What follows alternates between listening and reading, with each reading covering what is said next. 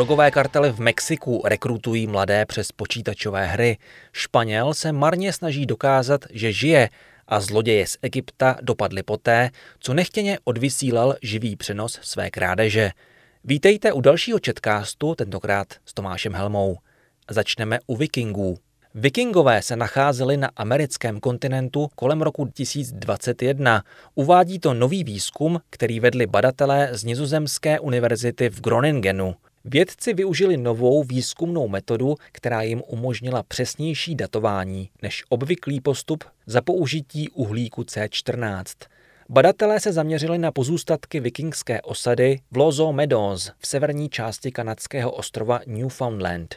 Výzkum se zaměřil na trámy a další opracované dřevo, zachované v archeologickém areálu. Při svém postupu vědci využili toho, že kosmické záření, které vede ke vzniku uhlíku C14, není vždy stabilní. Při slunečních bouřích se koncentrace uhlíku C14 výrazně zvyšuje, což pak zanechává stopy ve strukturách dřeva. Podle japonské studie se jedna z bouří odehrála v letech 992 a 993. Když jsme měřili koncentraci uhlíku C14 v letokruzích, tak u jednoho z nich jsme zaznamenali velmi silné hodnoty a jsme přesvědčeni, že to odpovídá bouři z roku 993, uvedla badatelka Margot Kutensová, která výzkum řídila. Badatelé pak došli k závěru, že stromy, které vikingové používali k vybudování osady na Newfoundlandu, byly pokáceny v roce 1021. Podle stanice CNN není jasné, jak dlouho se vikingové na americkém kontinentu zdrželi. Vícero prvků ale naznačuje, že jejich přítomnost byla spíše krátkodobá. Vikingové podnikali výpravy na západ hlavně z toho důvodu, aby získali dřevo a další materiály. Vědci se dříve domnívali, že vikingové byli prvními Evropany, kteří přicestovali na americký kontinent. A to o několik století před známou výpravou Krištofa Kolumba v roce 1492. Badatelé například poukazovali na některé pasáže severských sák, jež popisovali setkání s americkým domorodým obyvatelstvem. Mladý Španěl Isaac Rodriguez už dlouhé měsíce obchází různé instituce ve své zemi, jimž se zatím marně snaží dokázat, že je naživu. V elektronické evidenci obyvatel u daňového úřadu i policie totiž figuruje jako zesnulý. Administrativní odisea pro nyní 21-letého muže z Valencie začala v roce 2019, když jeho otec dostal výzvu z daňového úřadu, aby si tam přišel pro 100 eur – Měl to být přeplatek na dani jeho zesnulého syna a otec měl přinést dokument z dědického řízení. Můj táta šel na daňový úřad, odkud ho poslali na registr obyvatel, kde dostal dokument dosvědčující, že jsem naživu, řekl Izak serveru El Diario. Nicméně, když se otec vrátil na daňový úřad, řekli mu, že tento certifikát je k ničemu, protože v centrálním registru obyvatel jsem vedený jako zemřelý, dodal Izák. Z úřadu ho poslali na policii, která mu řekla, že s tím nemůže nic dělat.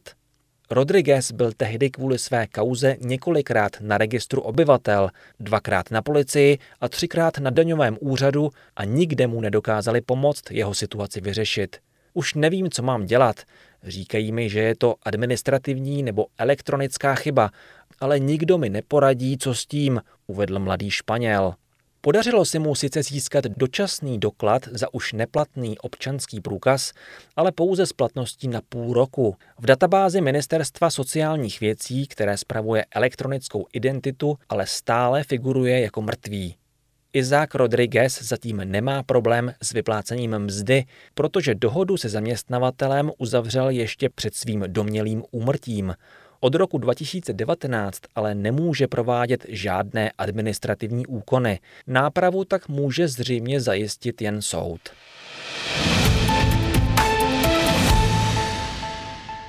Drogové kartely v Mexiku rekrutují mladé lidi přes počítačové hry pro více hráčů.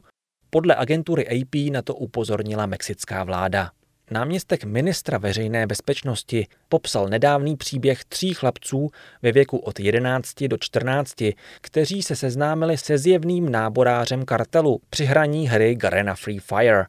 Rekrutér jim nabídl 200 dolarů týdně, když budou na severu Mexika pro jeho organizaci pracovat jako hlídka. Chlapci ale byli nalezeni úřady, když nastupovali do autobusu, na nějž jim zločinecká skupina zaplatila jízdenky. Jméno kartelu náměstek ministra veřejné bezpečnosti nespecifikoval. Uvedl ale, že v září byl do podobného případu zapojen kartel del Noreste.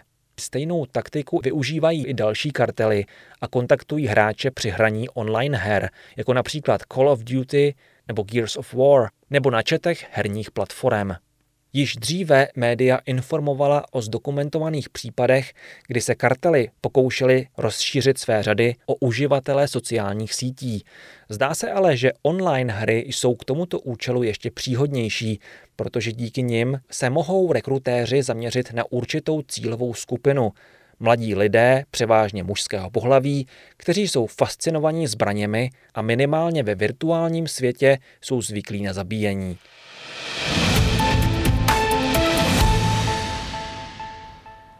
Za nejstylovějšího zloděje v Egyptě označili uživatelé sociálních sítí muže, který nechtěně odvysílal, jak si klidně pokuřuje poté, co ukradl telefon novináři. Zloděj se sice aspoň nakrátko stal hvězdou internetu, ale přispěl i ke svému dopadení. Policie již oznámila jeho zadržení, informovala stanice BBC. Novinář, spolupracovník informačního serveru Iliom Isában živě přenášel z mostu ve městě Šubra al-Chaima a informoval o následcích zemětřesení o síle 6,2 stupně, které zasáhlo některé části Egypta, když kolem něj projel muž na motorce a telefon mu sebral. Když se pak kamera přestala třást, objevil se ve vysílání obličej mladého zloděje, který ujížděl z místa činu, potahoval nenuceně z cigarety a čas od času se ohlédl přes rameno, aby zkontroloval, zda ho nikdo nepronásleduje. Na živý přenos na Facebooku se původně dívalo 20 tisíc lidí. Během 24 hodin ale video nazbíralo přes 6 milionů zhlédnutí a 45 tisíc komentářů. Většina uživatelů sociálních sítí se v komentářích zaměřila na zlodějovo nenucené chování. Jeden si položil otázku, proč se muž obtěžoval s ohlížením přes rameno, když ho, nadneseně řečeno, sledoval celý svět. To je ze zkráceného četkástu vše, naslyšenou za týden.